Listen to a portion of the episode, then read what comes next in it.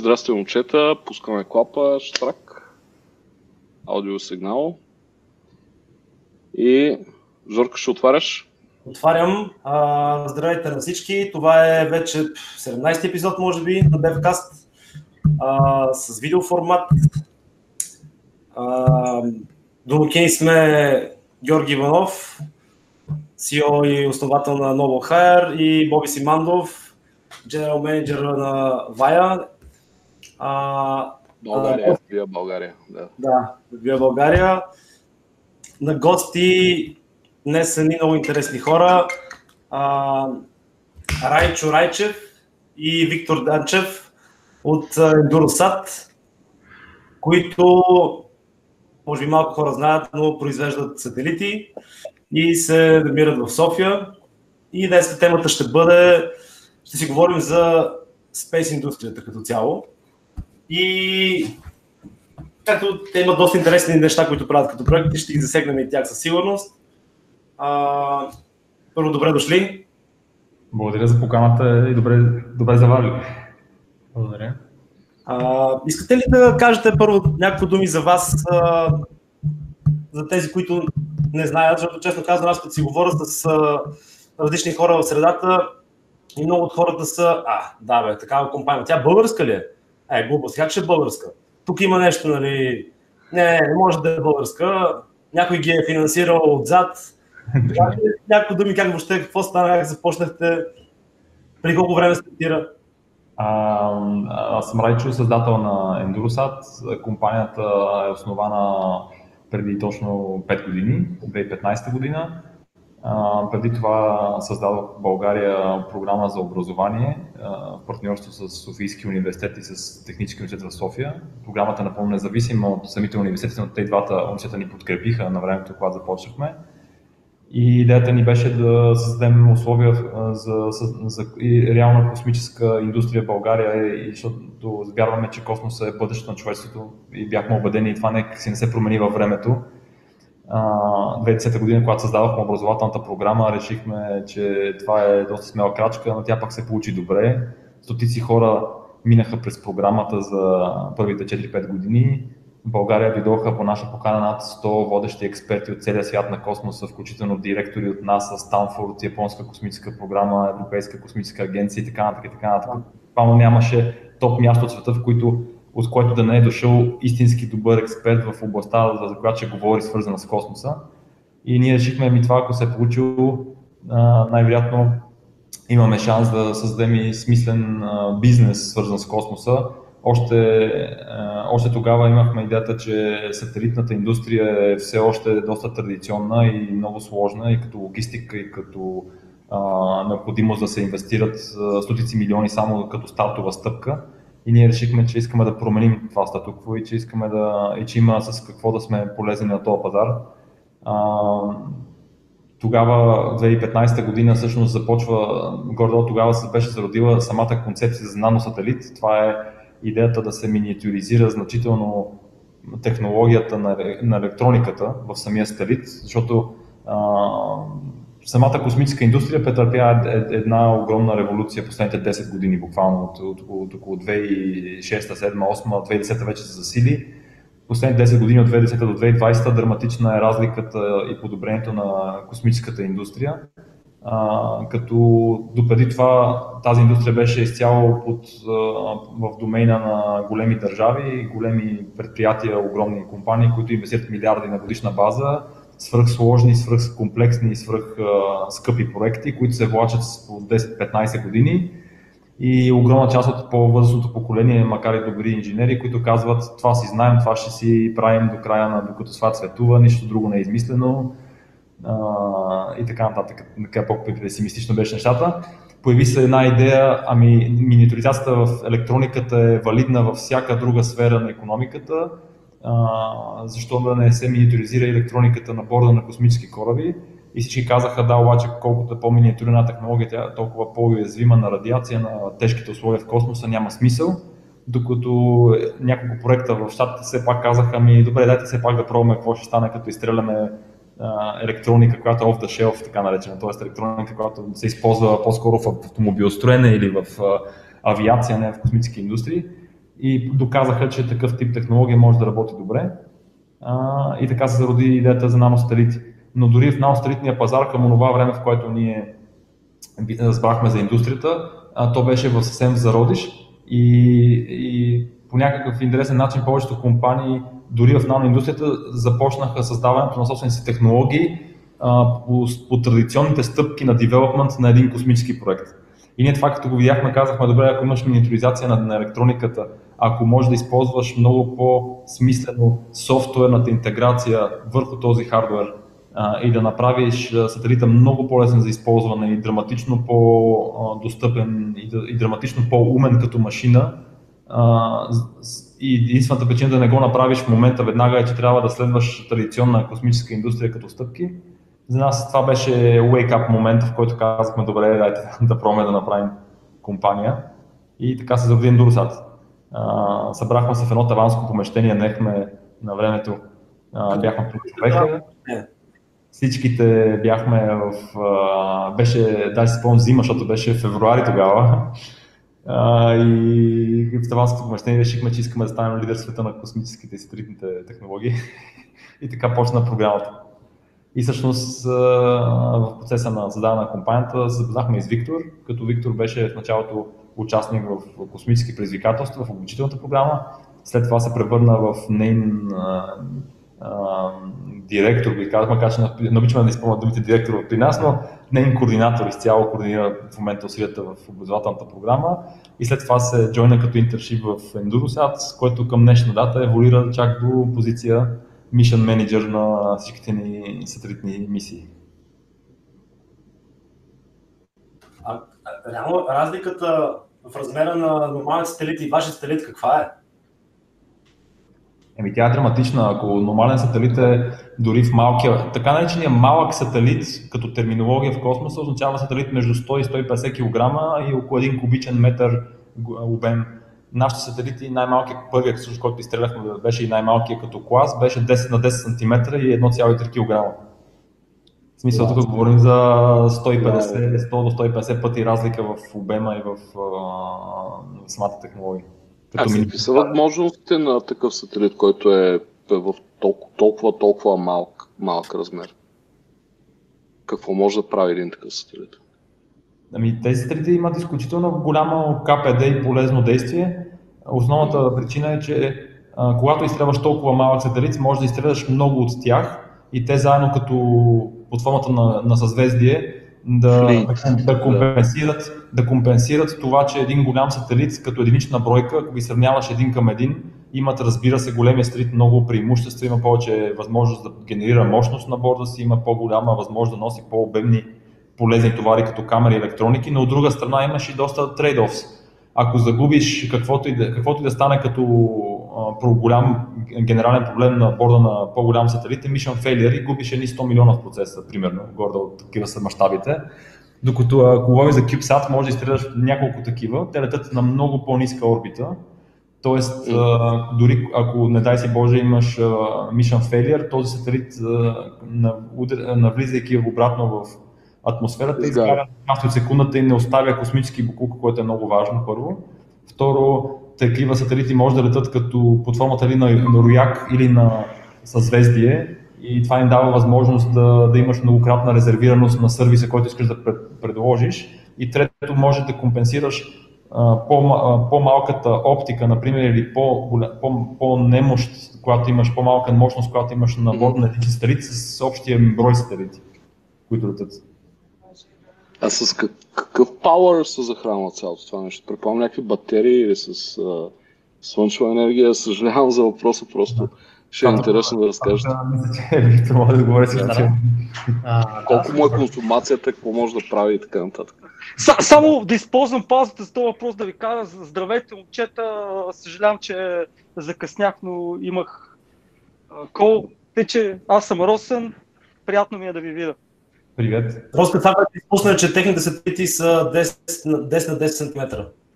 Най-малкият размер, в смисъл ние вече правим доста по-големи системи и ние еволюираме доста бързо като технология също, но като цяло класа наносателит започва от 10 на 10 см, като, като обеми и продължава до доста по-големи значителни системи, които могат да са дори до 40-50 кг. Така че а, там имаме много какво да гоним и да развиваме като технология. Но на, на обратно на твоя въпрос, сателитът се захранва от соларни панели и батерии, разбира се, които съхраняват енергията.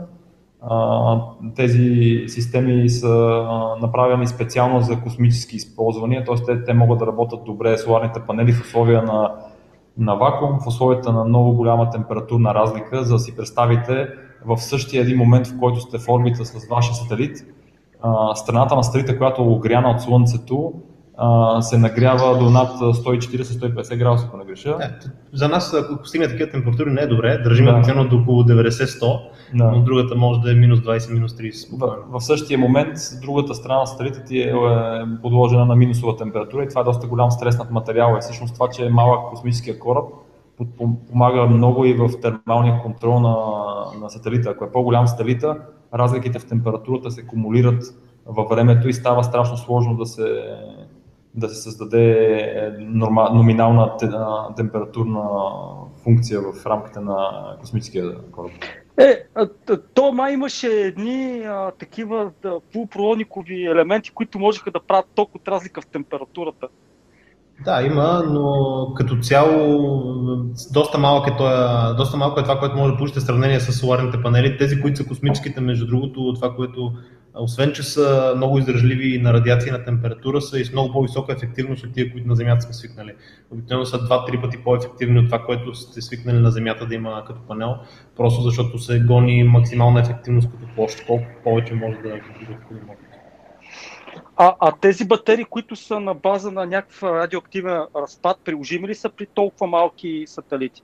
Не, не, не. Изобщо в подземна орбита не са позволени такъв тип а, неща.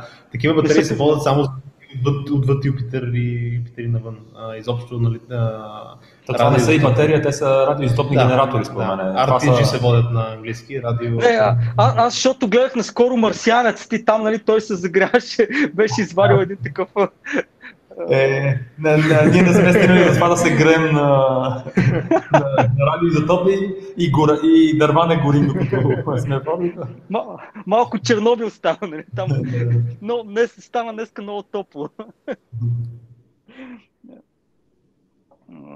Добре, а само а, аз предполагам, че това може би е един от първите въпроси, който ви е зададен.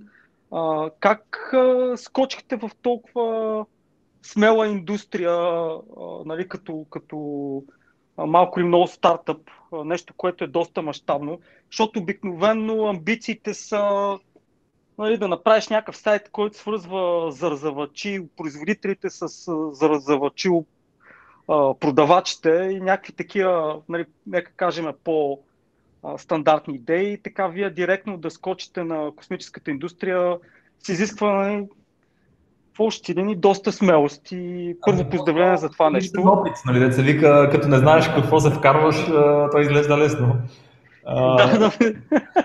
Това е много класическо. Ние, ние създавахме цялата, цялата програма и образователната програма и след това и компанията с идеята, че наистина, наистина вярваме, че технологията, която в момента развиваме, ще е страшно полезна и ще помогне на още повече хора да имат лесен достъп до космоса и то не е достъп до космоса като консуматори, а достъп на космос, до космоса като реални играчи, т.е. те да могат да изстрелят собствен полезен товар, да тестват свои електроники, ако си университет или академия, да можеш да направиш своя ресърч за една стотна от съществуващата в момента цена, без въобще да трябва да се занимаваш с цялата комплексност на, на една сателитна мисия, която е огромна, тази комплексност на Земята, така наречения Satellite Value Chain е страшно сложен и започва от интеграцията на сателита, интеграцията на полезния товар върху сателита, регистрацията на сателита, неговата подготовка за полет, изстрелването му, началните операции на сателита, за да го събудиш докато е в орбита и след това операцията на сателита, докато е в орбита и след това чак получаваш данните на Земята.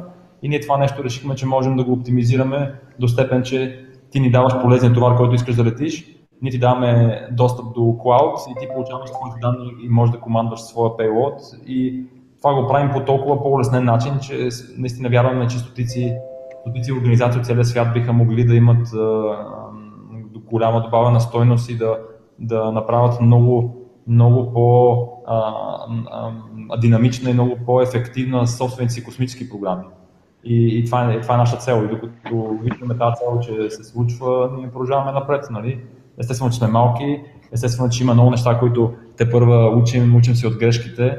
Естествено, че а, според мен България е много подходящо място да се развиват дългосрочно проекти, от гледна точка на това, че имаме наистина достъп до истински, а, истински кадри в някакви определени области и гигантска липса на други кадри. Нали си представяте, че добри космически инженери в България е доста абстрактно да, да можеш да намериш.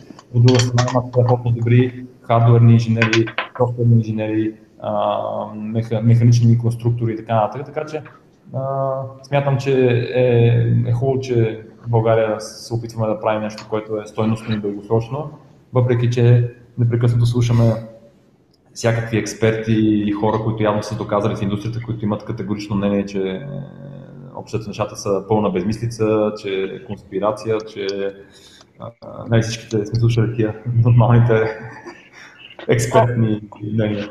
А, а, аз един много интересен въпрос, понеже ние сме малко в такъв в scientific бизнеса. Uh, какво е отношението на българското научно комьюнити към вас? Тоест, аз знам, че Камбан има институт за космически изследвания. Имате ли връзка с тях? Смятате ли, че тези хора дават важно? Смятате ли, че са компетентни? Смятате ли, че са, че са достатъчно че може да работите с тях. Просто един такъв съвсем честен и откровен отговор. Какво мислите за, за текущата ситуация? Ами, аз не бих искал да поставям оценки за други компании или институции по проста причина, че наистина, ако трябва да честен, не, не сме в тяхната кухня, не знаем, не може да оценим странично какво правят и какво не правят. Аз мятам, че пазарът и, и твоите партньори и клиенти и, или резултата от твоя ресърч е най-голямото доказателство дали си ценен или не. И искрено се надявам, че тези хора развиват и правят всичко възможно да развиват в България наука, свързана с космоса. Ние винаги сме оставили отворена вратата за институти, всякакъв институти, с които искаме да работим в близко бъдеще и всъщност услугите и технологиите, които разработваме, ще имат огромен позитивен потенциал за тези институти и за тези университети в България за първи път да имат истински достъп до космоса, за първи път техни студенти да работят по реални космически програми, стига да имат желанието. вярвам, че има много дори в България институти и университети, които имат интерес да развиват космоса и се надяваме, че това, което правим, ще им е полезно. То, тоест, вие отговорихте така малко политически коректно въпроса. Имате ли контакти с тях? А, а, а, как, нали, защо, просто при толкова специфична а, теза, ходили ли сте с, примерно, знам, че там някаква оранжерия, много се хвалиха едно време, че имаме някаква много адванс за космоса и така нататък. Естествено, говоря го като лаик. Наобщо казано, били ли ами, сте честно казано, честно казано, да. в момента нашите партньори и клиенти са по-скоро институти, водещите институти в целия свят и водещи космически програми в целия свят. В България не сме имали прекалено динамична, би казал, комуникация с институтите, но нали, надявам се, че в скоро бъдеще и те ще проявят интерес към нас. Пак казвам, ние сме винаги били от отворени врати към, към всеки. Ние сме хора, които обичат да показват, да доказват чрез резултата на труда си нещата, така че а, за мен ще е готов да, да има някакво микрофон, се получава обаче ужасно от а, мисля, че от мен е проблема. Затвори си телефона. Да, аз понеже да. прехвърлих на... А, от... Чуват такива смс и някакви или нещо подобно, което ми ни да. Да, накратко се надяваме да имаме, да имаме, имаме често казано, на нас отношение е позитивно и всяка, всеки космически проект, който се развива в България, ако има наистина стойност и бихме били полезни за, за неговото реализиране, сме на среща да, да помогнем. Но конкретно да имаме директна, динамична развойна дейност тези институти, категорично не. Поне за момент. Да, супер. Благодаря за отговора. Той е вие сте така доста внимателни в изказа, което е в повече случаи признак за добро възпитание. Нали? Аз искам да попитам, понеже тук наскоро разбрах, че правите съвместен проект, сега ще изстрелвате следващия сателит с SpaceX, с Falcon 9, колкото разбрах. Да. Може ли да кажете малко повече как въобще стана тази колаборация и Абе, то, то принцип, ние де-факто в случая се явяваме клиенти на SpaceX, ако трябва да сме честни, ние не, не, не колаборираме с самия SpaceX от гледна точка те да са партньори. Това е следващото ни поколение сателити, всъщност това е нещо, в което вярваме, че ще направи революция, надяваме се в космоса. Създадохме сателит, който е така наречен Software Defined Architecture, който е доста познато в света на други електроники и други системи, но не и в сателитния пазар. Software Defined сателитите, идеята му е за нас поне е много проста, като идея доста сложна за реализация. Можем и да направим сателита, ако в момента в света все още сателитите са Single Mission Driven Mindset, т.е. за всяка мисия правиш отделен сателит, който се кастомизира специално за тази мисия и това прави самата космическа мисия още по-сложна, скъпа и отнема дори в най-добрия случай 2-3 години development time. Ние се опитваме да направим наистина един, една, един, една сателитна платформа, която да е мултипърпъс, т.е. да, един и същи сателит като хардвер да може да обслужва различни видове мисии, като IoT мисии, т.е. да лети радиа, които приемат сигнали от милиони сензори на Земята за целите на IoT в отдалечени региони, до, до камери в различни спектри на светлината, до това да се тестват всяка вид нови, нови технологии, които после се имплементират за мисии, дори човешки полети на Луната. В момента участваме в няколко такива мисии, сме много горди, че наши технологии се използват от водещите програми на планетата, за да те да създават техните е, изследователски програми. И всъщност наносателита тук се явява като перфектната платформа, защото е най-достъпният начин ти да можеш да изтестваш твоята технология в космоса и да можеш да пролетиш е, твоя полезен товар. И от друга страна, пък нашия конкретен подход е, че ако наистина успеем да направим нашата платформа а, многофункционална, това ще позволи на различни клиенти да летат едновременно своите полезни товари на борда на един сателит. И така ние създавахме тази концепция за Shared Satellite Rights, нали, това, което е буквално да отидеш в космоса с твоя полезен товар, но същия сателит има още някакви полезни товари на различни клиенти. Първият ни такъв сателит ще лети в началото на следващата година и а, с SpaceX и е а, наистина като технология е абсолютен cutting edge в нашия сегмент, това, което сме направили и като перформанс, което ни е голяма гордост и тестваме 7 различни технологии на борда като полезни товари, така че си е доста такава за нас поне сериозна и а, трудна задача. И общото в офиса всеки ден е пожар. Като типично за такъв tech проект непрекъснато имаме предизвикателства. И ето тук е, може би, е момента, в който мога да, да, да, да отворим малко вратичката, че ние в момента търсим свои самишленици, нови хора, които да са достатъчно капацитет професионален, които да искат да им се занимава с космос и им се изстрелват космически кораби. На нашата страница и на страница на Novel High, разбира се, може да видите отворените позиции и, да, и че чрез вас да, ако припознаете космоса като нещо, което ви влече и нашата малка компания като добро предизвикателство, нали, да ви каним да, да кандидатствате при нас и да, да се присъедините към нашия екип. И да не ви е страх от предизвикателство. Да, това е най-важното, защото просто сектора, в който сме, наистина не прощава грешки, наистина е много, много суров и, и това е още едно уникално за мен предизвикателство, чисто човешки, защото в края на деня всеки един истински добър технолог или професионалист, и особено в инженеринг, ако говорим за инженери, ти искаш да се докажеш наистина като добър сред себеподобни. И когато си в много тежък сектор, а нашия наистина е един от най-тежките като технологичност и като възможности сектор на планетата, а, според мен е едно истинско гледало да се докажеш наистина ли си толкова добър, колкото наколкото се самооценяваш като инженер и като технолог. И това е нещо, което според мен е доста мотивира част от нашия екип в процеса на разработка. Колко човека ви е екипа? Близо 50 човека сме в момента.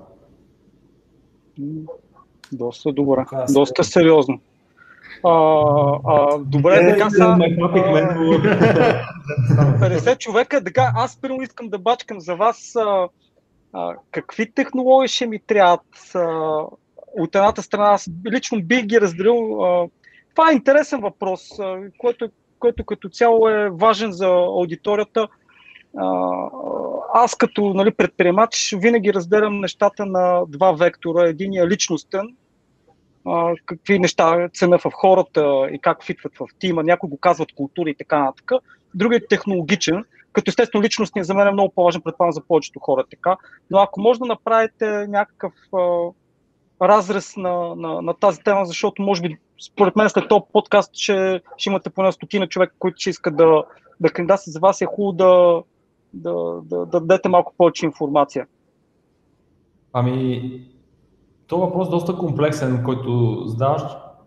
Ако трябва да съм честен, ние искаме хора, които наистина мечтаят и искат да, да постигнат нещо в областта на космоса и които са склонни да повярват в нашата визия и нашите цели.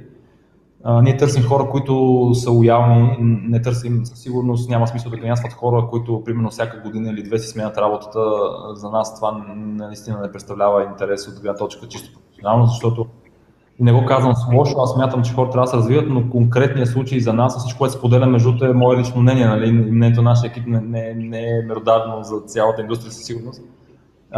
В един deep tech проект, в един проект, който наистина предполага адски много усилия денонощно, много рискове, много провали в девелопмента и много тимворк, ама много тимворк в това нещо, ни трябват хора, които наистина са склонни да, да жертват цялото си внимание и фокус върху една конкретна задача и да я свършват добре и да работят дълго време с тази задача.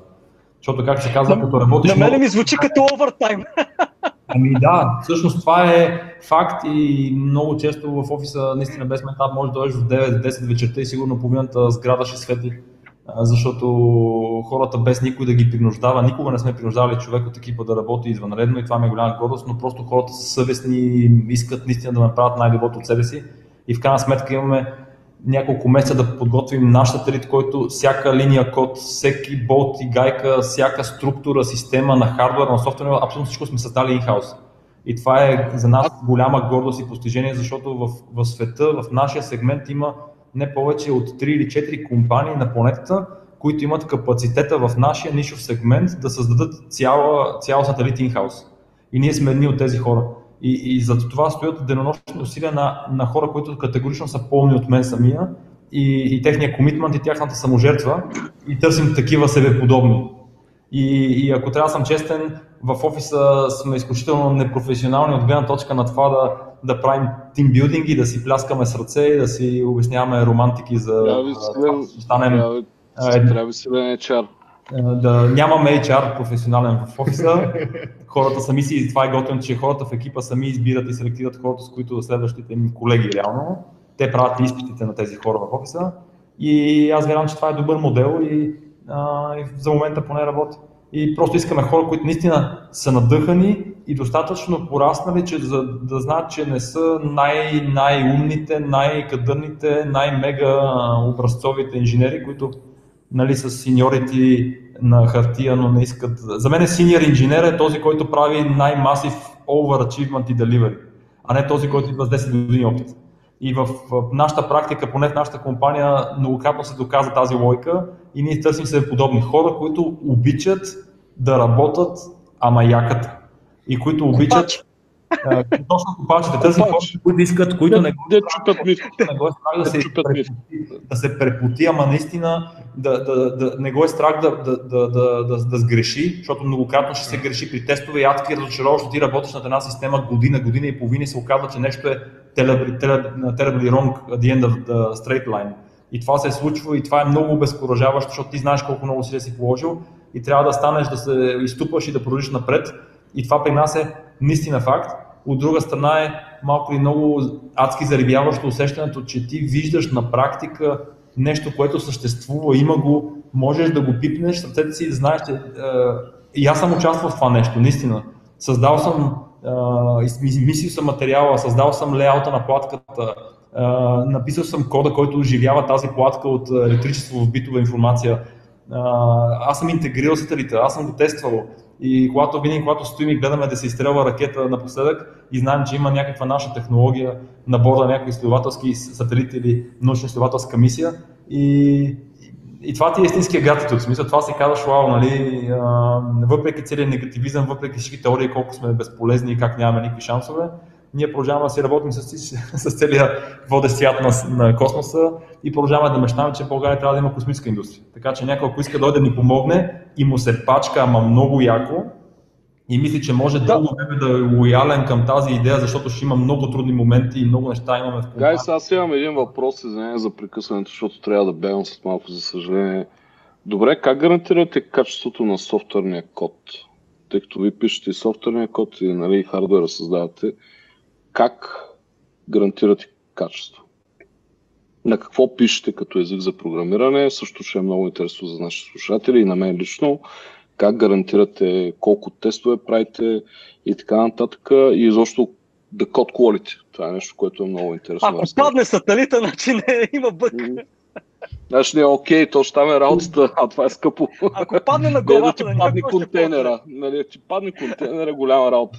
Ще го Не, рестартира според мен те, а, трябва да направят от Git една команда Git наклонен черта сателит и да се пачва така и директно да си ги, да си ги кодат хората и си аплодват а, контейнерите в сателита в космоса, ще избият ривата. Сега това, което казваш, между другото, хич не е далече от, от, от някои от нещата, които правим за наши клиенти. Вътрешно екипа имаме две, раз, две разделения на софтуера. Всичко, което е в сателита, се пише на ANSI C, в смисъл всичко е, всичко е firmware development реално.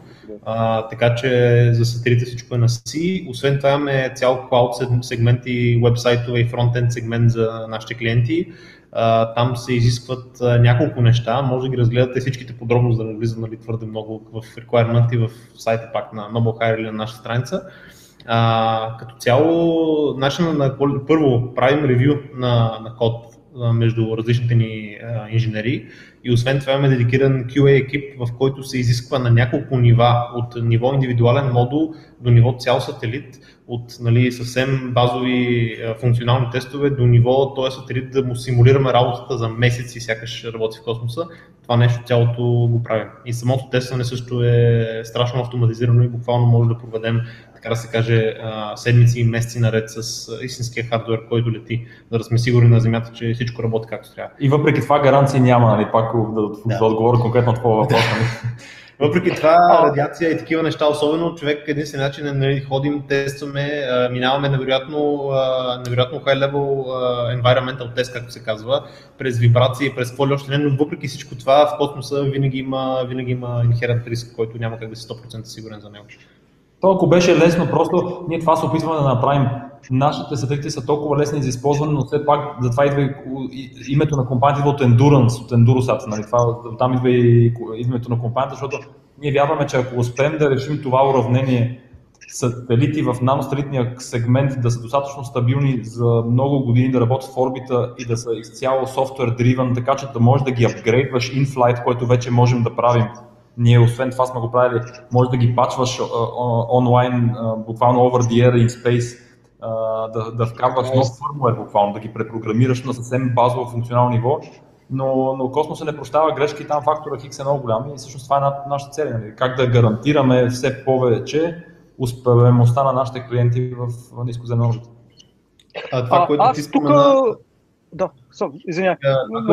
Между другото, е нещо, което точно с тези чатове искаме да демонстрираме сега. А, възможността буквално наши клиенти да ползват а, нашите компютри на борда като, като един сървър, да си, да си заделят време, да го използват за computation, за data анализ, за какво ли още не.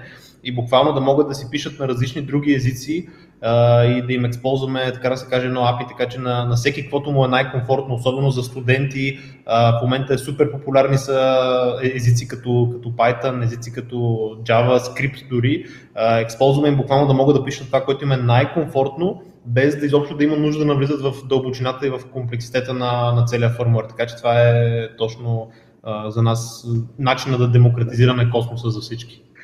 Следва App Store, сателит App Store. Следва... Това правим. Ма ние това правим, ние даже вече сме започнали процеса по създаване на първия Space App Store. вземете за маркетинг директор. Ма ние това Е. Росте, набери си работа, значи. Да, абе, Мен ми писат само с това програмиране. Искам малко След 20 имейли. стартапа си намери работа.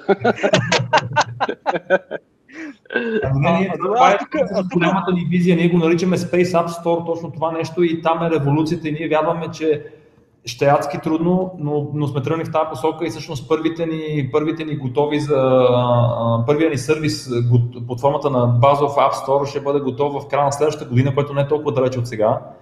пър, първият сателит, който може да хендълва част от такъв тип функционалности, излита в началото на следващата година с SpaceX и се надяваме да е окей. Okay. този сателит е чудовищно, чудовищна стъпка напред като технологии. Сблъскахме с 1 милион неща, за да направим всичките технологии in-house, но успяхме до някъде и сега ще го валидираме в орбита.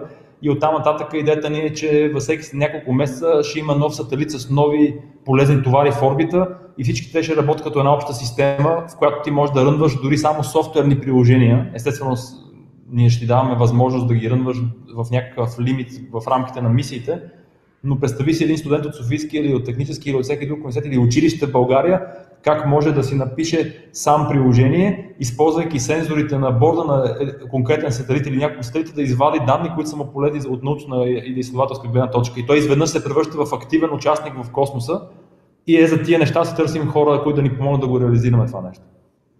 А, добре, аз сега тук си мисля за следните неща. Аз не съм голям спец по а, тези а, технологии, а, но а как решавате, примерно, цялата ви инфраструктура, целият фърмуер да не крашне, ако случайно има някакъв флип от радиацията на някакъв бит и кръпне паметта? Тоест, това като цяло е доста комплексен проблем. Има много, много видове решения.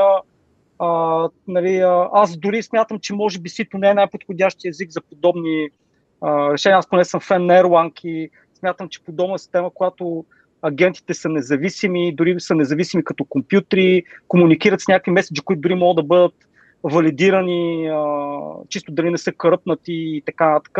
Тоест, мен ми е много интересно как, как реагира вашата операционна система или там, което използвате, когато а, шибне е, е, радиацията и обърне някакви битове в паметта, които могат да са някакъв поинтер към нещо невалидно и така, как рекавървате от подобно нещо? Ние имаме всъщност реално Виктор и Виктор като Миша менеджер разработил заедно с екипа ни няколко нива на redundancy и на софтуер и на хардвер лева, който всъщност нашия стрит има многократно по-голяма резервираност точно против такива проблеми спрямо всички други съществуващи наностритни системи в момента на пазара. Но честно казано, публично не мога да разкрием как точно го правим, защото това си част от uh, нещата в кухнята.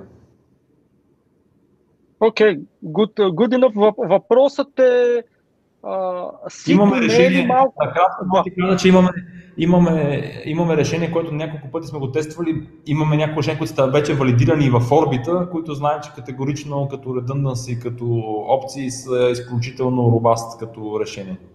И, и общото тази нова платформа, която изстрелваме, има един куп иновации на тема точно redundancy и в момента, в който валидираме част нещата, даже ще имаме най-вероятно една или две публикации научни на, на тази тема, когато сме вече окей okay да, да шернем конкретната информация.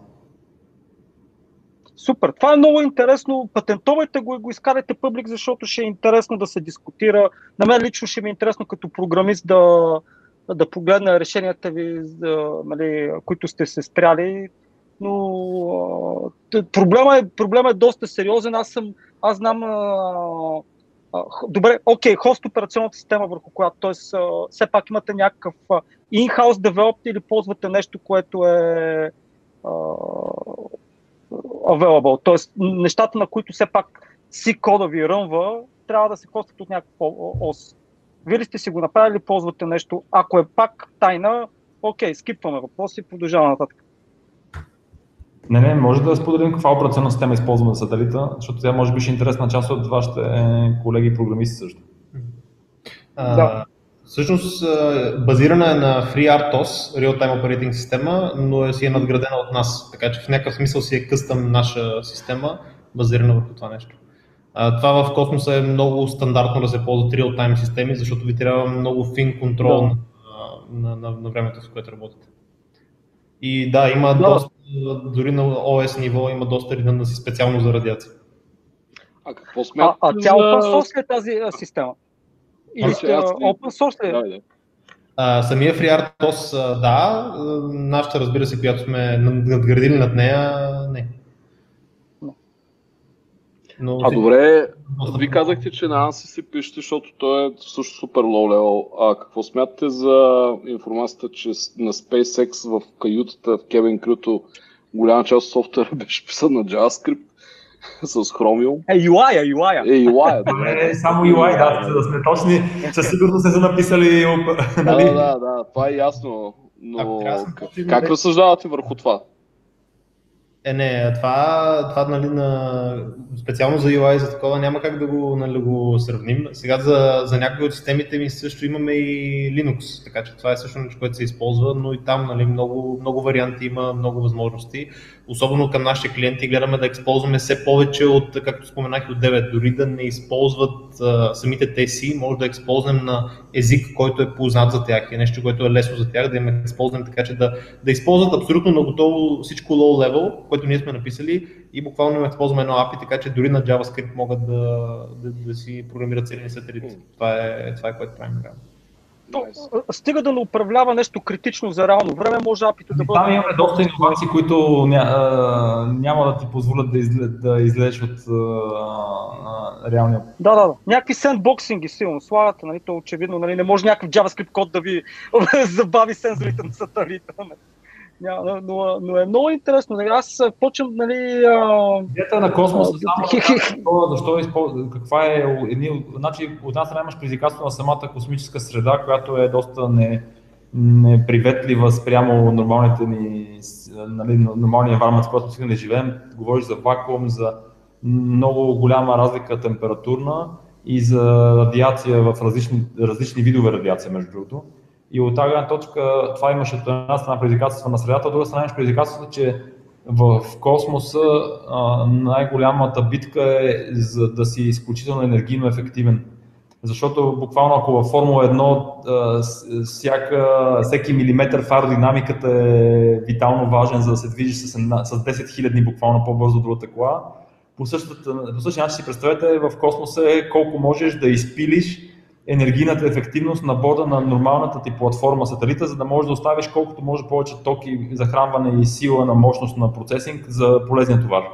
И, и там е разковничето. И, та, и тази битка е непрекъсната, непрекъсната. И сега си представите, че ние създаваме Shared Satellite система, си представете on top комплексността на това, че ние трябва да имаме за multipurpose платформа, която за различни абсолютно като demand на процесинг и на, и на power ниво да разпределя ресурси и то power management всъщност е наистина комплексен и едно от предизвикателствата, които, за които се търсим. А- за които а, а CPU-тата, а, CPU-то, което, или CPU-тата, които хостват ARM-based ли са или са X86? А, моля? CPU-тата, които рънват цялото нещо, X86 базирани ли са или са ARM или са нещо къстъм? Ами ARM са. ARM са. Защото той с, да, би Е, трябвало логично като да. По-прост е процес и, и е енергоефективност, ма да не знам, нали са. А, това, е, това е интересно. Другото, за всички, които са наистина фенове на това нещо, може да разгледат, има доста информация available на нашия вебсайт. И Да. там, ако наистина човек има интерес, може да види поне базовите характеристики, перформанс и така нататък. Ако, ако някой му е интересно нали, да задълбае наистина в техно, тех, технологиите, които създаваме, там може да му стане по-ясно а, система по система как сме създали нещата. Уникално, гайс, аз трябва да бягам, имах хард стоп преди 20 минути. А, толкова ми е интересно и имам толкова още много въпроси към вас. Правите уникални неща, много сме... Аз лично се гордея, че в България има такъв старт. Пожелавам ви страхотни успехи, да покорите всички мечти, които имате и до... надявам се пак ще се видим. А, следващия път ще е face to face, пак се надявам и за това. И нека Роската и Жорката продължат а, девкаста. Аз просто не съм трябва да, да бягам. До скоро. Чао, Боби! Успехи! Чао! Чао. А, добре, А- аз пак ще се върна към ед, един въпрос, който аз технологично разбрах, че сте супер. А, въпросът е как Ние се преборите с супер. последните- Аз, казах, всеки ден е пожарна команда. Аз не да да се вика, супер. Не, не, су- супер сте, момчета. Аз дълги години, мисля, че имам достатъчно опит, за да прецена нещата. Супер сте. Как се преборите с предиз- предизвикателството с инвеститорите?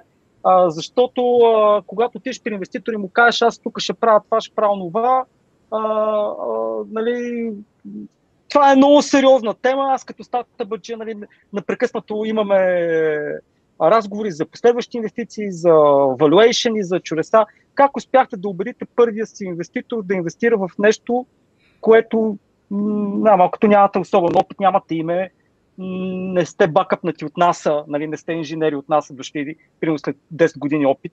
Как успяхте да убедите първи инвеститор и бяхте ли го напушили, за да ви даде пари? Ами не се наложи да го напушвам, макар че аз честно казано, всичките ни инвеститори на борда, плюс последния, който е всъщност институционален инвеститор също, ние много внимателно избрахме хората, с които искаме да, да, да работим. Това е един личен съвет, който бих дал на всички български стартапи и хора, които искат да започнат своя предприемачески опит. Забравете думата valuation в началото на разговорите, когато задавате неща и, и се концентрирайте върху това да усетите дали хората, с които ще създавате този бизнес like-minded и, и хора, които имат много по-голям ваш опит и могат да ви помогнат в определените стадии на развитие на компанията. И аз съм изключително горд, че хората, които избрахме за 5 години, абсолютно винаги са стояли зад компанията и винаги са помагали в, и в трудни моменти. Сме имали невероятно трудни моменти, както може да се представиш, да създадеш такъв тип компания. Накратко за първия ни инвеститор, значи ние си говорихме, ние сме говорили иначе, разбира се, с над 20 различни инвеститори, когато започвахме проекта и в началото беше от no до hell no и нали, това бяха разговорите, като два-три пъти даже считахме за успех, нали, като ако само по light no ти кажат, аз се връщах, защото си мислех, че това всъщност е някаква отворена вратичка, нали, остана. Имаше случай, един, един, даже си, е, е, се извика охраната, нали, смисъл портиера, нали, не е охраната, нали, така че и това сме го играли. Но, но, но всъщност а, първият инвеститор, се запознахме с него съвсем случайно. Първото нещо, което той ми каза е, без да ни познава, без нищо, в момента, в който аз вече бях малко или много нали, отчаян, че наистина бе, тия хора в България искат да инвестират само в, без, без да казвам нищо лошо с софтуерния пазар, но искат само единствено да чуят приложения и recurring revenue за софтуер и това е. И този човек дойде и каза, знаеш ли, мене мечтата ми е от малък е да се занимавам и с космос и много ми тежи, че нямам още альтернатива. И аз началото го погледнах, нали, това е добри от Imperial Online. И си мислех, че ми правят скрита камера или пранк някой приятел, защото вече бях претръпнали нали, от, от лоши и негативни Огледа се, огледа се за охраната да не е наблизо. Да, да, гледах се, викам този да не би да сме си говорили, ще ни бие след това. Не, не. се започна кръга на шегата, разбира се. И аз му казах, искаше да дойде да ти представя екипа.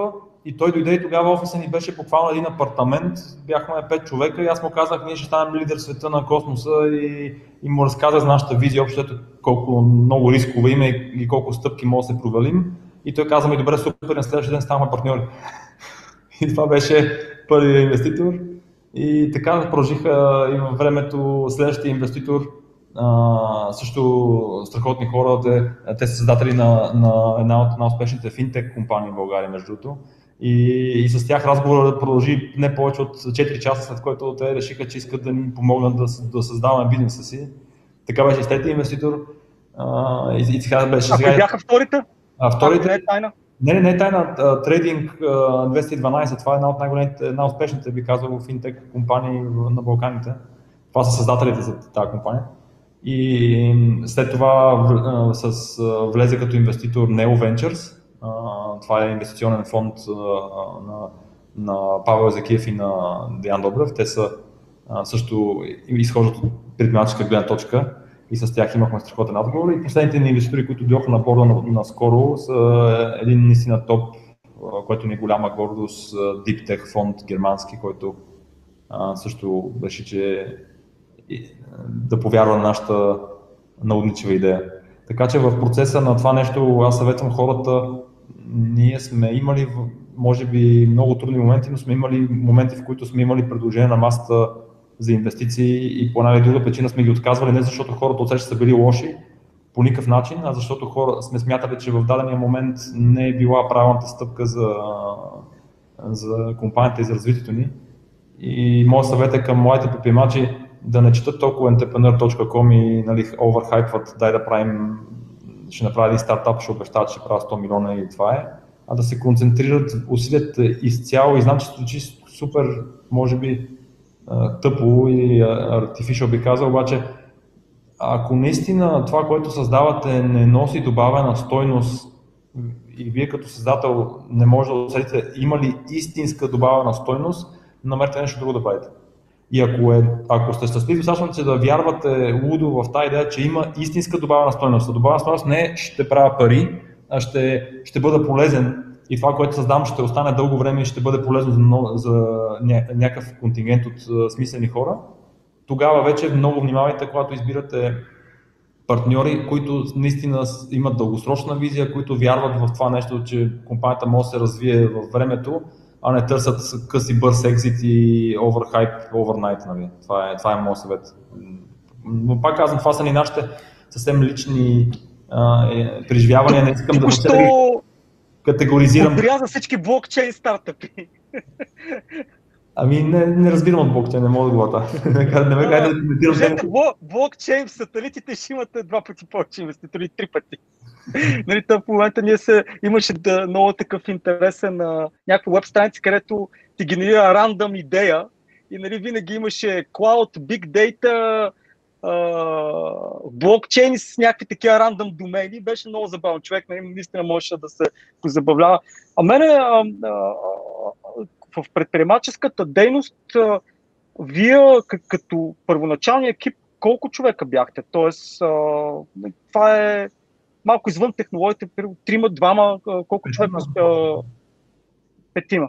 Пет човека започнахме компанията в началото и сега за 5 години сме 50. Нали? Не, сме, не сме се развили чак толкова ударно нали, като... Това, е това е огромно, огромно постижение. Няма, няма нужда от нали, да. Нали, това е просто огромно постижение. А, въпросът е, имахте ли вътрешни конфликти в тези пет човека? Беше, усещахте ли, примерно, някога тима да, да е пред разпад, да, как ска, да се, да се Много, сбиете? Нали? Много, много пъти сме имали много тежки моменти, особено в началото, защото ние самите натрупахме много опит, правейки нещата за първи път. Нямаше някой да стои до нас и на, на ниво технологии да ни казва, не, не, това не е правилният подход, защото това е, или, или това не е правилната систем на инженерно ниво подход, защото еди какво си. И общото ние наистина в началото, особено както всеки друг нормален стартап, нали, буквално, е, има- ма, буквално има случаи, където сме спали в офиса и, и то почваш да се изневяш дори от тази динамика, опитваш и опитваш, опитваш и то не става и не става и не става нали, в началото. И всъщност в процеса на създаване на компанията от една страна съм много горд, че почти нямаме никакво текущество на кадри, което само по себе си за 5 години в България също говори за някакъв вид лоялност и, и комитмент на хората в екипа и аз съм им безкрайно благодарен на всеки от тях. От друга страна, когато сме имали най-трудните моменти, а, са напускали, може би в цялата история на компанията, не знам, 4 човека или нещо, не, 4, 4 или 5 човека общо въобще в историята на компанията и те са били при тежки моменти и това може би също е помогнало на екипа да, да, да се мобилизира още повече. И Съ- интерес- Стартирал се гарбич колектора.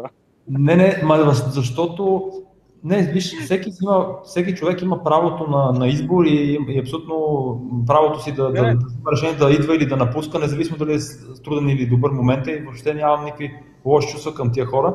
Но просто идеята ми е, че наистина е трудно при нас и наистина се очаква много голям комитмент и хората, с които работим са на изключително ниво и програмисти, и инженери, просто наистина на топ-топ ниво, което адски много се гордея.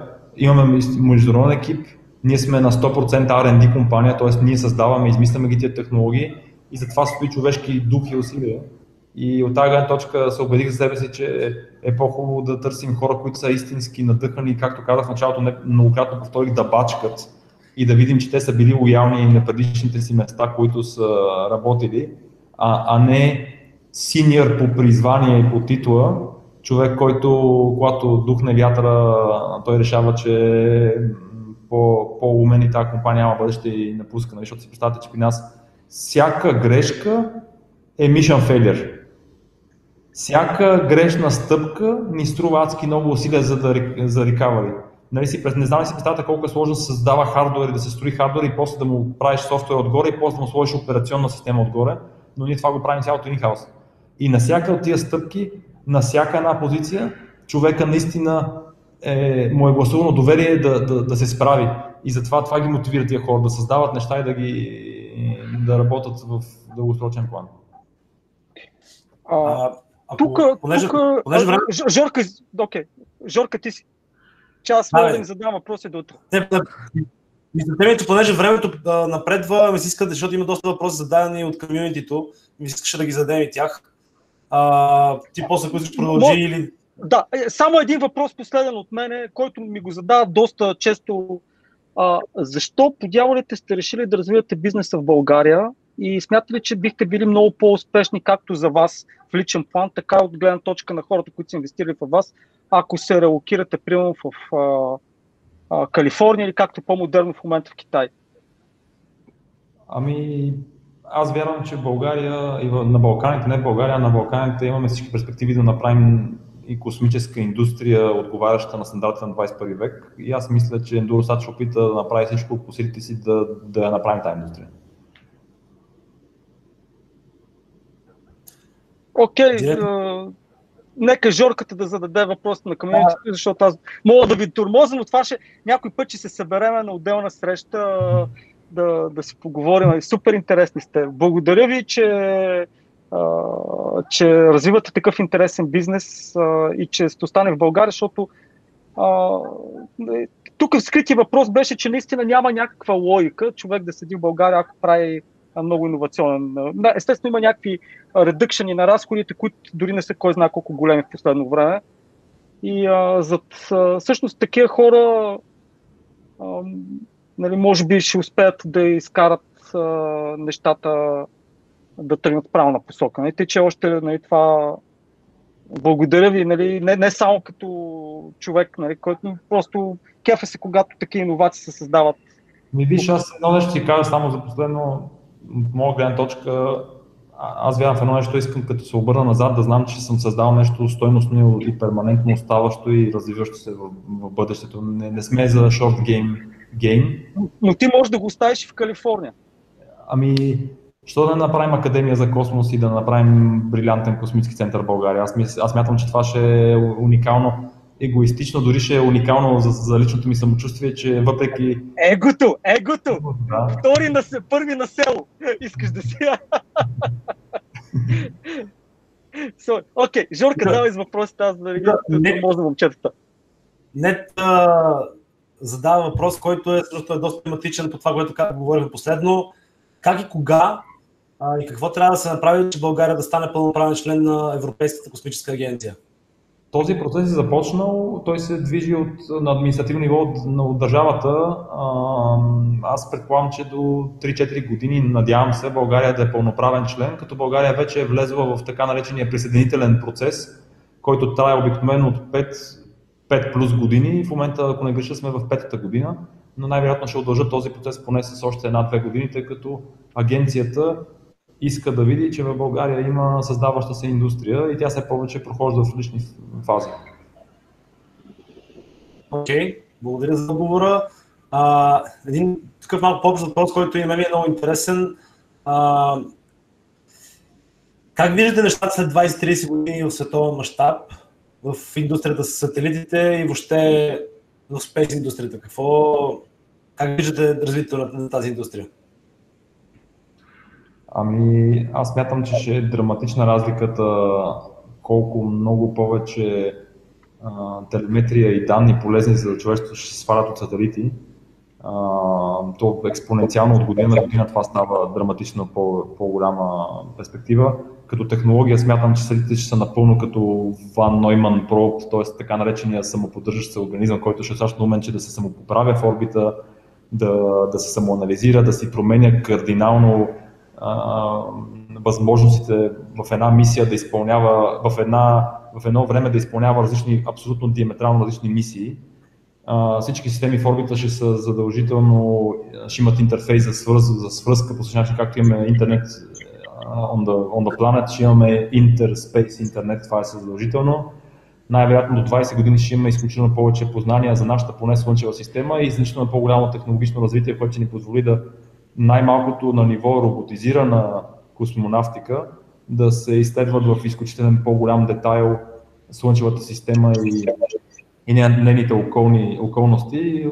Предполагам, че абе, със сигурност след 23 години ще има перманентни бази на Луната и според мен ще има и, и първи мисии на Марс 100% успешни, от което човечеството се научи как, как да живее и да оперира в условията на съвсем различна среда и това ще ни помогне пък да напредваме все повече. И след 20-30 години също ще има голяма доза песимисти, които ще казват, едно си знаем и това няма да стане никога. Нали? Това Виктор, имаш нещо да допълниш? А, да, ще, ще може общото всеки учен и инженер, който, на който му трябва данни от космоса, да си влезе в Endurosat аккаунта и да си свали от констелацията каквито данни му трябват. Супер, пожелавам ви го. А, един въпрос, който всъщност е интересен и вероятно много много хора знаят а, отговора му. Защо реално трябва да има толкова много сателити в космоса? И технологии като Starlink биха ли променили това, ако са успешни? А, накратко, причината да трябват повече сателити в космоса е, че особено тези в, ниската, в ниските орбити, орбити а, доста бързо минават над определено място на Земята. Те се движат с голяма скорост, около 7-8 км в секунда и общо взето имате на ден по 2-3 контакта с тях, които трябват само по няколко минути, обикновено 5-6 минути. По тази причина, ако искате ниско над Земята да имате, да, да направите интернет или нещо подобно, а, нямате избор, освен да имате страшно голям брой сателити, така че да може винаги да има поне един над вас. И затова се планират такива огромни констелации.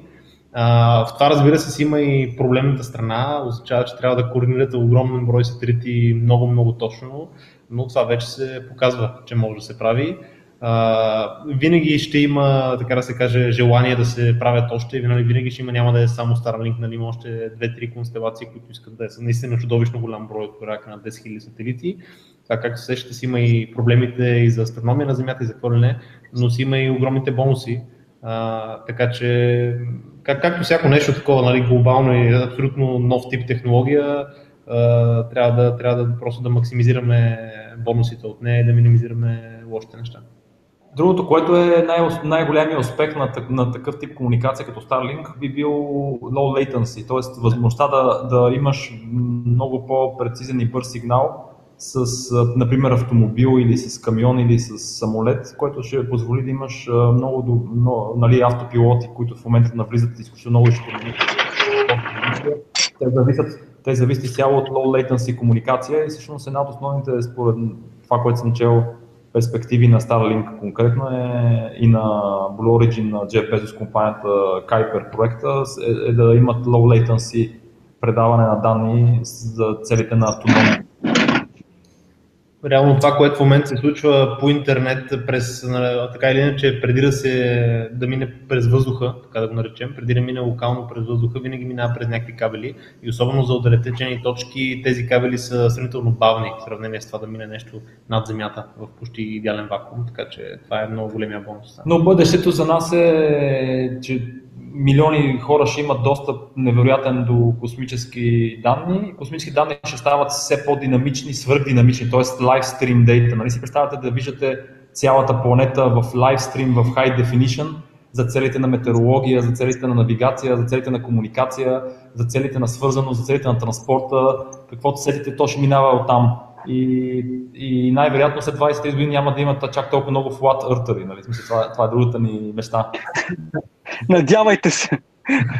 А, а тук един въпрос с космическия буклук. А, а, има, ня, има ли някаква според вас критична точка, в която това нещо ще стане проблематично за цялата сателитна индустрия? Ами вижте, това малко е, от една страна е важен въпрос, от друга страна е малко преекспониран и това бързо ще го кажа, знам, че има доста въпроси, които Георги ще да зададе.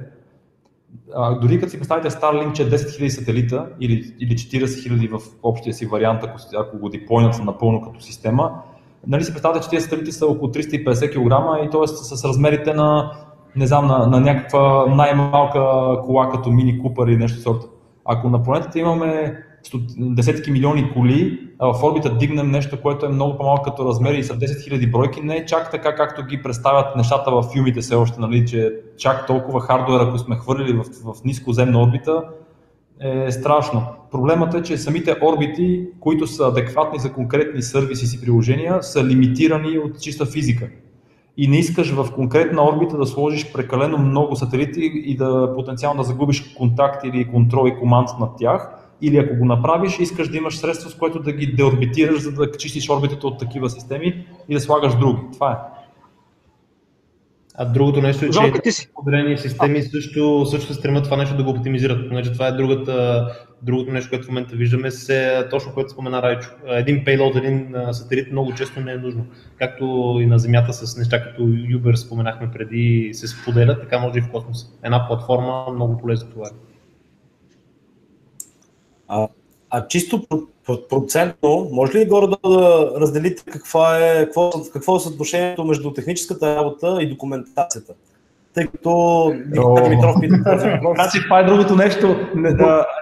Ако, ако, има, ако има брилянтни инженери, които не обичат да си пишат описания върху кода или да си описват нещата, със сигурност няма смисъл да кандидатстват при нас. Нали? това е извън рамките на шегата. Разбира се, документацията е много стрикна и много, много отговорна работа, защото в края на денина когато създаваш една технология, за да можеш да я подобряваш и да можеш да, да, да си сигурен, че елиминираш максимална степен процента риск да фейлне заради човешка грешка, трябва да имаш добро описание, за да може някой адекватно да я провери, да валидира. И ние очакваме от нашите инженери това да го правят. И много често в, и в нашия инженеринг, естествено, ако аз съм честен, винаги имал този сблъсък дали някой си е донаписал нещата правилно, но намерихме като че ли концепция, в която хората, които ще са по-комфортно да разписват, помагат на тези, които все още имат трудности да разписват сами. Добрия код не се нужда от документация. е, тук. Да, тук. Ако документацията си е в него като коментари, да, ама иначе. А при нас другото нещо е, самите ни юзери те имат много нужда от доста документация, така че със сигурност документацията е много, много важен момент.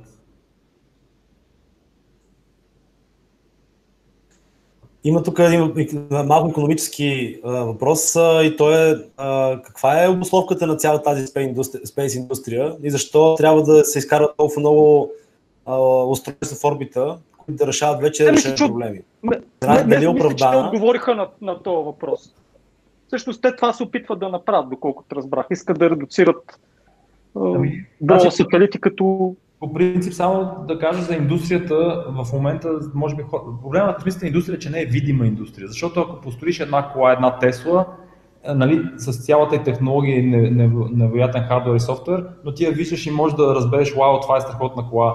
А ако построиш една страхотна къща Smart Home, можеш да го видиш, да го стоеностиш. Ако направиш Apple MacBook Pro, можеш да се похвалиш, че е, си го направи да го пипнеш. Ако е сателит, ти не го виждаш и ти решаваш автоматично, че тази индустрия е безмислена, а всъщност модерната цивилизация зависи в момента изцяло от сателити в орбита, дали ни харесва или не.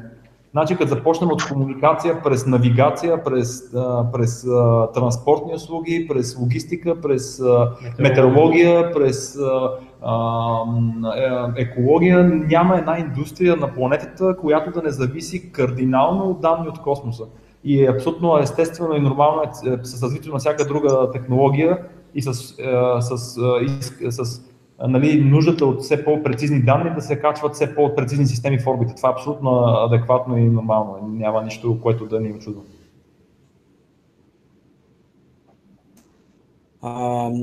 благодаря за отговора. Един от а, тежките, според Пламен Качев, проблеми за решаване на сателитната комуникация е стабилността на връзката при лошо време. А, ако тази технология не може да служи за изграждане на критична инфраструктура, какво е бъдещето и може ли да излезе от сянката на кабела? Ами, тя въобще не е в сянката на кабела и от последните 30 години. Първо, на сателитната факт е, че имаш зашумяване на сигнала заради лоши метеорологични условия, но е факт, че ако се замислите, цялата индустрия на човечеството минава през океани, през труднодостъпни терени, а не в големите градове. И там единственото устройство, което работи за комуникация е връзка с сателит. Ако някой може да прекара кабел до танкери, до кораби в морето и самолети в, орби, в, в, полет, супер, ама се съмнявам. Още повече този проблем е отдавна решен. Нали? Има, има гигабитни връзки с самолети, гигабитни връзки с кораби, дори в лошо време, дори в ураганно време.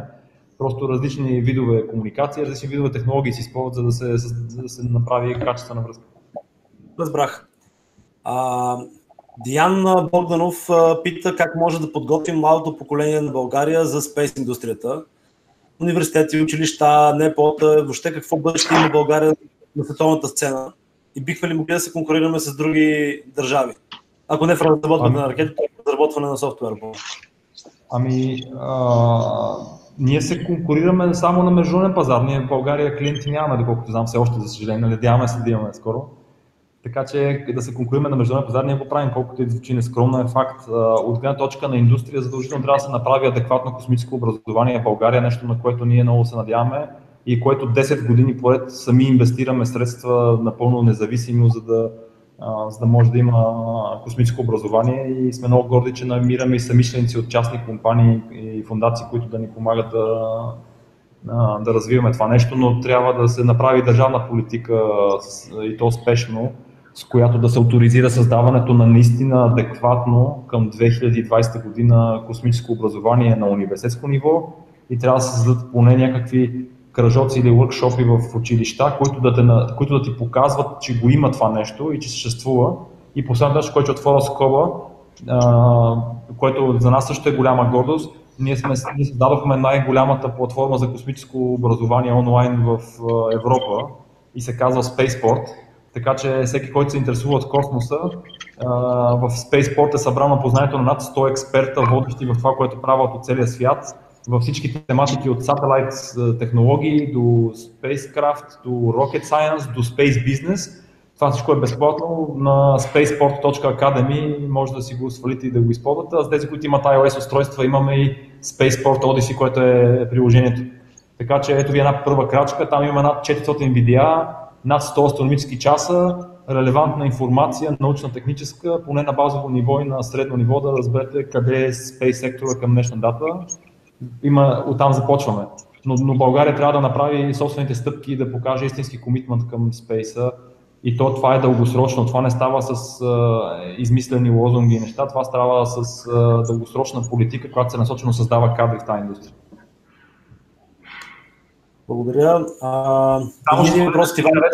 Само което много се гордем, от 50 човека екип, над 25 от тях са дошли от собствената ни програма за обучение, което за нас е истинската гордост. Всъщност те са били вече добри инженери или технолози, но нашата програма им е помогнала да насочат да, да, да намерят приложение с техните знания в условията на космически бизнес. Така че това е нещо, което ние много се гордем. Иван Гойтин задава въпроса, а, може да опишете малко процеса на тест, деплоймент и мониторинг на сателита? И дали в космоса своевремие, като петък не се деплойва, имат смисъл и да споделите какви други бест практики са прияти? Е, не сме си сещали да звънем на, на Nanoracks или на Международната космическа станция да им кажем, моля ви, момчета, не днес, че е петък 13, нали? Иска да се надявам да станем толкова големи, че да можем да си го позволим като каприз. а, да, накратко, в, а, изстрелвайки сателите въобще в началото, първо, тестовете на Земята симулират всичко това, което се случва в космоса. Минаваме през вакуумна камера, през няколко цикъла на температурата, как ще бъде в космоса, докато сме в вакуумна камера. Всички вибрации от ракетата, естествено вече то на по-високи нива, двойно по-високи от тези, които изпитваме в ракетата. Естествено цялото това нещо на Земята, така да се каже, опитваме да щупим сателита тук, ако сме сигурни, че на два, два пъти по-лошо не е щупен, сме много конфидент, че в космоса ще работи. След като се пусне за първ път, има няколко критични неща, които трябва да се деплойнат. Там сме четворно redundant, т.е. имаме четири независими начина, по които, сателита може да се свърши тази работа. Ако, така да се каже, ако едното фейл веднага минава към следващото, цялото това нещо до момента не сме имали проблем с него, т.е. не сме имали никакъв проблем в деплоймента и най-критичният момент, след като се деплойне всичко, антени, панели, каквото друго има, най-критичният момент, разбира се, е да се направи първия контакт с сателита, да се свалят данни от него, така health информацията, както се нарича, всички системи ще работят както трябва и лека по лека да се събудят от най-основни системи, както той се включва, да се събуди всичко останало и да се види едно по едно всичко му работи. Така че това е процес, който може да отнеме от дни до седмици, зависи колко е сложен сателита и полезният товар. И за, за момента суеверия не сме имали в него, но, но не, не се страхуваме от суеверия, защото е разигран няколко пъти на Земята с, така да се каже, в симулация, в симулирана, но точно такава среда физическа, в която е в космоса.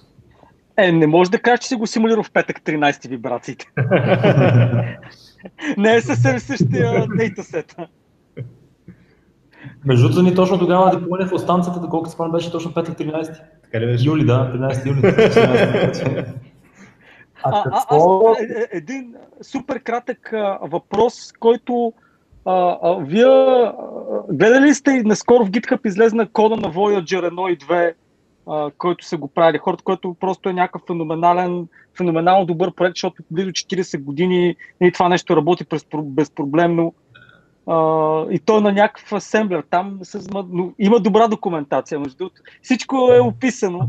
Много беше интересно. А, да, на, на мене поне ми беше...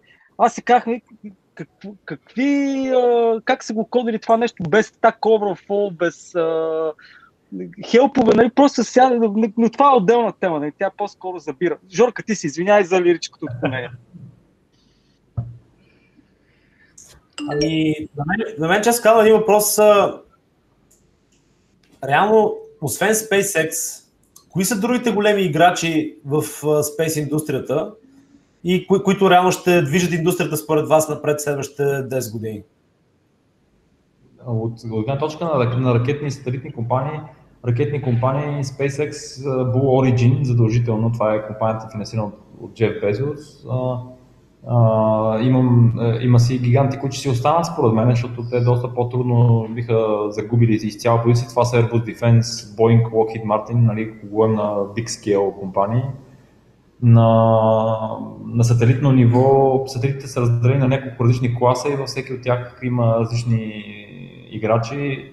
Като сателитния пазар най- най-големите играчи в момента са SES, това е комуникационна компания, Intelsat, Inmarsat, те са, Inmarsat естествено са лидерите в света на точно на maritime комуникации и неща. Те ли са ви, те ли са ви най-сериозните конкуренти? Не, ние не се конкурираме с тях. В нашия сегмент има конкретни по-малки компании, които са в наноследния сегмент, тъй като той току-що проходи, буквално е, няма и 10 години, откакто е създадена самата индустрия. И самата наносателайт сегмент от сателитния пазар е може би не повече от 2-3%, да кажем 5 айде, процента от цялата индустрия. Така че а, при нас имаме доста огромни перспективи за развитие и между другото бързината, с която развиваме технологии, все повече нашите сателити, макар и по-малки, се приближават към перформанса на значително по-големи системи, което ни е голяма глобус. И те първо предстои да видим къде ще е трейдофа на едната система спрямо другата. Манол Трендафилов пита кога да очакваме да, да правим Apps for Satellites. Това е когато ще излезе вашия App Store ли? Ами до година. до година наистина ние лаунчваме такъв продукт и се надяваме колкото може повече български девелопери и, и приятели инженери да, да, да го възприемат и да, да, да са първия early, early adopters, да създават собствени приложения, да ни критикуват, да казват, момчета, това е адски тъпо, не ни харесва, дайте направете това и това и това, защото колкото повече фидбек направим върху App Store, който създаваме, толкова по-уникален ще стане за целите на целия Space свят. Ми, може би последен въпрос, който откривам тук от коментарите. А, какво, какви са основните качества, от Мартин Дучев пита, а, за да постъпи един човек на работа в подобна компания като вашата? Мога да говоря само за нашата компания. Подобно на нашата компания може да имат изключително различен подход към, и към кадри, и към това, и към поведение пак се връщам, не знам, искам да му светят очите на този човек и да, да мечтая и да, и да е убеден, че ще има много трудности и да е резилиент. Значи в нашия път се, наистина, наистина се надяваме, че хората, които изберем, ще останат лоялни дългосрочно на компанията и на визията и ще повярват в нея, колкото и бутафорно звучи, това е много, много важно при нас и искаме човека да е personally committed, да може да се създава това нещо, защото иначе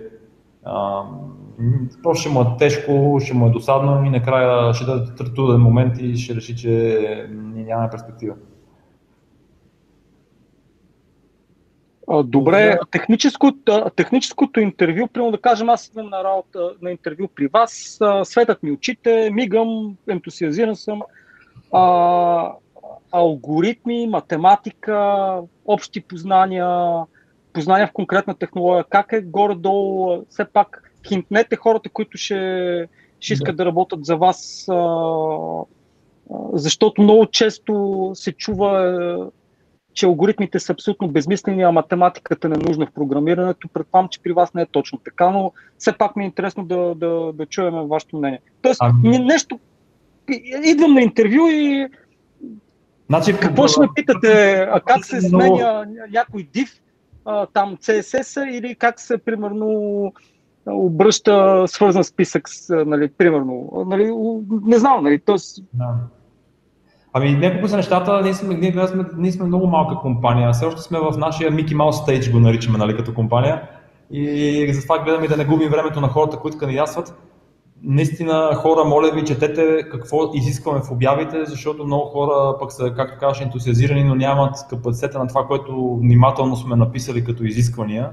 Когато дойдеш, първото нещо е сядаш с колегите, с които реално ще работиш и те са подготвили специфичен според конкретни инженеринг изпит кратък, който да видят твоето аналитично мислене, твоята реална експертиза по тематика, дали е кодене, дали е хардвер дизайн, дали е механикал дизайн и така нататък. След което, ако те го разпитват, нали, това не продължава повече от час обикновено, разпитват го съвсем приятелски, за да го усетят като човек, че все пак тия хора ще работят с него дългосрочно, се надяваме. И ако те го харесат, след това правим втора среща, за да му разкажем доста повече за компанията, да го видим персонално, да говорим за условия. И след това, ако, ако, ако имаме матчи като условия, като, като менталитет, и двете страни рискуват и, се, и продължаваме да и го към нас. Това, това е, имали сме много пъти хора, които виждаме, че се справят дори на, на изпита добре, обаче като, просто като характер се вижда, че може би има трудност с комуникацията в екипа или прекалено е предубеден, че знае всичко. Нали? Най-много се опитваме да избягваме от а, все знаещи експерти. Нали? Това е най-страшното нещо, което може да ни се случи според мен. Това е добре, но все пак а, а, говорим за DFBG, за, нека говорим, примерно идва човек, който ще коди микроконтролери, а, ня... пише на C, какъв тип задачи може да очакваш? Ще трябва ли да коди при вас? А, ясно е, че самия екип ще трябва да го усети а такова, но мене ми, а, примерно не, да кажем аз... Интервю, първото интервю, както казаха, е изцяло технически изпит. Тоест, ако ти идваш си... Тоест, то, ясно, да. Това е това, това както, както казвах, значи първият контакт е ти кандидатстваш. Втория, втория контакт е, ако наистина смятаме, защото много хора кандидатстват при нас, и ние, без да ги обиждам, просто кандидатстват хора, които не съответстват на наистина на това, което сме написали като изисквания. Когато решим, че някой из, из, в изискванията и това, което търсим, пак казвам, ние търсим най-вече хора, които да видим, че години са работили на едно и също място и че са най-вероятно били част от Tech проект. Няма как да кажеш, че ти си добър експерт Deep Tech или разработка, ако си бил две години в една компания. Това е абсурдно, защото той един проект не продължава две години, той продължава на повече. И това е нашия първи шоустопър. Втория ни шоустопър е, като му проверим CV-то, той идва на интервю, което интервю е доста бързо, смятаме, както казах, не искаме да губим времето на клиента, но директно хората, с които той ще работи на инженеринг ниво, ако е конкретен микроконтрол, е твой въпрос да си го представиш съвсем конкретно, му се дава задача с този микроконтролер, няколко конкретни въпроса да се види този човек как разсъждава по отношение на системно ниво, по отношение на технологията, по отношение на това склонен ли е да чете, по отношение на това как реагира, когато не знае нещо, защото ние не очакваме той да знае всичко. В този ред на мисии веднага се вижда и той като човек как реагира на въобще на различни ситуации, на техническо ниво и на професионално ниво. Ако екипа го хареса, те веднага искат с човека, нали, почти веднага, да ти викам, следващия ден му връщаме фидбек. Винаги връщаме фидбек или се опитваме поне, поне извинявам се, ако не сме върнали някакъв фидбек, но винаги връщаме фидбек, защо не сме те избрали защо искаме да поканя второ интервю. Второто интервю вече си е по-скоро човешкото персонално интервю, нали, на което се говори за визита на компанията, за теб самия, дали наистина фитваш, дали наистина би се компрометирал с тази компания и така нататък. И, и... Как, как реагирате на човек, който съвсем ясно и откровенно отговаря, че най-важният фактор за него са парите? Еми, няма, няма го взем със сигурност на 100%. Аз тук, между другото, не, не мисля като тебе, защото а, от, нали, но това е дъл, дълго тема. Смятам, че много, много специалисти, които са натрупали опит, а, а, моят съвет е да не ги отстрелваш а, хората, които директно казват, аз съм, нали, това са моите способности, толкова ми е цената. Някои от тях се оказват изключително ценни. Нищо, че може би не фитват съвсем във вашата култура, но това е мое наблюдение. Аз, аз пак казвам, всичко, което споделяме е изключително и само нашия да. субективна гледна точка, субективна гледна точка и по никакъв начин няма налагам. Това си е решение, което сме взели на базата на 5 години много здрав опит в нашата конкретна индустрия и знаем какво стои за това да дойдеш при нас. И знаем какво коства и търсим определен майндсет. Това е. Сток опции, шерс или други форми на придобиване от страна на служителите, имате ли така политика? Да, даже всичките хора, с които са започнали компанията, вече са и, и са собственици на компанията, което ми е голяма гордост. А сега вече имаме и разработен отделен модел за, за всички хора, които се въобще на всяко едно ниво в компанията, ти пак участваш в шер по опции. Политиката ви за екзит каква е? Тоест, търсите ли екзит на този етап при определени условия? Гоните ли IPO? Не. А, тоест, смятате дългосрочно да развивате компанията, не, не, не гоните екзит в момента? Ние сме изцяло, от ден първи ние знаем, че това е дългосрочен проект, ние знаем, че за утре милионери няма да станем и ние знаем, че ще има адски много трудности. Имаме и така или иначе големи рискове на всяко едно ниво да се провалят нещата и искаме категорично да построим нещо, което е long term и което ще остане след нас. Въобще искам ако имате възможност днеска да станете милионери, това е въпрос. Ако, ако днеска можете да приберете по а, хикс милиона евро в джоба, екзитвате ли? Е, това е малко философски въпрос, но сега ще буши да казва, някой идва и казва, зависи каква е ситуацията наистина. Смисъл, ако, ако този, който дойде, виждаме, че има капацитет да развие тази компания, да я направи истински чудовищно по-успешна, това е вече философски разговор. Ако виждаме, че просто идват едни пари, както казах и преди сме отказвали такива предложения, така че не, няма да е първият път. Е, не, е, едно е да влезна в джоба, друго е да влезна в компанията. Нали, малко просто. Нали, sorry, аз съм малко по-директен, защото uh, тези ами, неща. Аз вярвам, че все хората искат да са. Аз, аз си вярвам в едно нещо, това е лично мое мнение и, и си стоя зад него категорично. Uh, ето казвам го и публично с вас, го споделям. Аз вярвам, че човек иска да създава неща перманентни и дългосрочни. Аз вярвам, че самочувствието на всеки един кадър е, когато свърши в края деня и се обърне, никой не може да те излъжи. Ти не можеш да излъжиш сам себе си дали това, което си направил през деня е наистина meaningful и има някаква добавена стойност. Дори за тебе самия като човек. И аз вярвам, че целта ти трябва да е да създадеш нещо истински градивно, в което вярваш, дай Боже, и, и ако ти си наистина работиш дълго време и това нещо има реален смисъл, ти, ти няма да имаш проблема на ресурс. Така или иначе няма да го имаш. Така че не бива самоцел да, да са ти парите, защото това е адски тъжна самоцел, която обикновено съкътява компаниите и, и, и изкривява техните продукти и услуги. И, и ние а, не, и, това е ясно. Това е ясно. Не ми разбра въпроса, може би, може би не че не да, може би не съм задал правилно. Като SpaceX, 15 години, многократни фейлиери, там хората, естествено, културата на, на държавата, на държавно ниво, там е чудовищно по-различна от нашата тук реалност, но като идеята как се инвестира в космоса, но дори с подкрепата на, на, на правителствени програми, на НАСА, на НОА и така нататък, тези хора 15 години почти не се виждаше резултат от техния труд. Нали? И, и сега всички виждат страхотни резултати, казват вау и тези хора събудиха страшно много интерес в цялата индустрия, сега и Blue Origin и Virgin Galactic, всички тези хора събуждат и ентусизират други хора, но, но, но проблема е, че хората не осъзнават, че тези компании повече са на по 20 години с гигантски усилия, много големи ресурси и за да стигнеш до ето това място, което ти казваш, вау, за 20 години, не следващата година дано да дойде следващия да ме купи и той да се оправя нататък. И в такава дългосрочна и, и deep tech индустрия, краткосрочния екзит е мираж обикновено и ние, ние въобще нямаме никакви амбиции и планове в тази посока. И всъщност ние така си избрахме инвеститорите. Първото нещо, когато те дойдоха при нас, особено последния фонд, който много се гордеем е, те първото нещо, което ни казаха, не искаме дългосрочно да, да се опитаме да построим нещо стойностно. И аз ги видях, че наистина не е bullshit statement, обикновения VC bullshit statement, а, а проверихме с компании от тяхното портфолио, с което те работят, дали наистина това е факт и когато взех нали, non-biased opinion, само тогава се гордеем, че такива хора изявиха желание да, да ни партнират. Тоест, отговорът, ако някой дойде при вас и а, ви предложи кешов а, ресурс на текущи ви valuation, вие ще кажете не, ако примерно този човек не го хареса, че няма да развива компанията. Не, то ние въобще нямаме планове да продаваме компанията. Искаме да си доразвием нещата до истинския развой, който е Space App Store, да, да постигнем реалните резултати и чак тогава ще мислим. Сега след 5 години, като дойдеш, ще ме питаш, ако, ако, което е голямо, ако сме успешни, не знам как се развили нещата. Да, да, да, всъщност отговорът е не. не.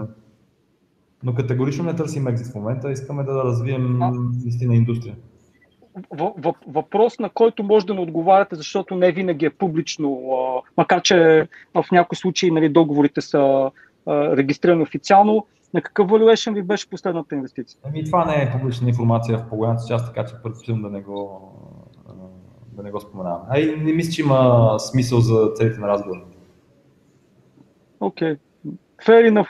Макар че ако сте емитирали convertible notes, те влизат в търговския регистр, тъй че не може да се провери стоеността, но а, не, аз а, нали, а, много ми е любопитно, защото не всичко е техническо, стартъп и а, е, предприемаческата среда са също много важни, а там тези въпроси като инвестиране, вървеше, аз за това малко бутам нали, в тази посока, а, предизвикват много интереси и ми се ще да, аз лично не бих се притеснявал нали, да, да, да, говоря за, да говоря за тези неща, но естествено това си е ваше, а, ваше право, защото ние имаме нужда от хора, които да правят стартиращи компании, а те не се правят само от технологии, не винаги искат да работят за някой друг. Те имат нужда и от повече бизнес информация как колко трудно е да разнеш пари, колко е... Съветвам пак, казвам, най-важното нещо звучи като шаблон, ама е наистина единственото важно нещо, намерете правилния партньор, дори за сметка на valuation. Намерете правилния си партньор. И другото, което е, има си някакъв вид, да кажем, не е стандартно, е общо прияти практики, добри практики, когато е angel инвестор, какъв тип процент в компанията като equity може да придобие, когато е seed round, когато е round A и вече си има специфики на индустрията, което е много лесно, нали? Смисъл, освен ако не правите някакъв истински балон, което не препоръчвам, защото набиете ли си един valuation, който утре не мога да го стигнете, това вие сте се вкарали в конфликт с вашите партньори още от самото създаване на компанията, то няма никакъв смисъл това го правите. Така, и другото, което е, съгласно тебе, много хора искат да създадат нещо свое, но, но, но аз истински вярвам, че е много по-стойностно да мислим да, да правим в компании, които са growth stage и които имат бъдеще шанса, макар и малък, да създадат нещо стойностно и дългосрочно. И не винаги, доколкото да си предприемчив, не винаги доброто решение е аз ще направя нещо собствено в гаража, макар че е романтична идея. Понякога, ако не си абсолютно 100% убеден в твоята идея и че това тази идея носи истинска добавена стойност, може би е по-добре да се присъединиш към екип, който ти вярваш и да усещаш, че наистина има някаква цел конкретна и агония и ти си имаш какво да им помогнеш, защото е също толкова благодарно да знаеш, че си бил един от хората създали а, индустрия в медицината, България, био, биотехнологиите, космоса или каквато да е друга диптех индустрия. И според мен не, няма ти по-малко самочувствието знаеш, че си бил активна част, че твои системи са летяли в космоса или твои системи са променили начин по който създаваме медицински хапчета и вакцини на базата на ДНК или каквото сетите, така че на базата на генетика на ретина. Така че това е. Добре. А, благодаря ви много за това участие. А, мисля да рапваме точно така. А, успех ви желая.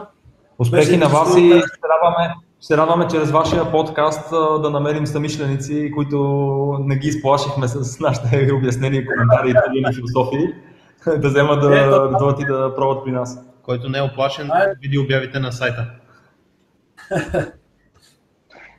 Всичко добро. Чао, чао. Чао. Чао, момчета. Чао, чао. чао.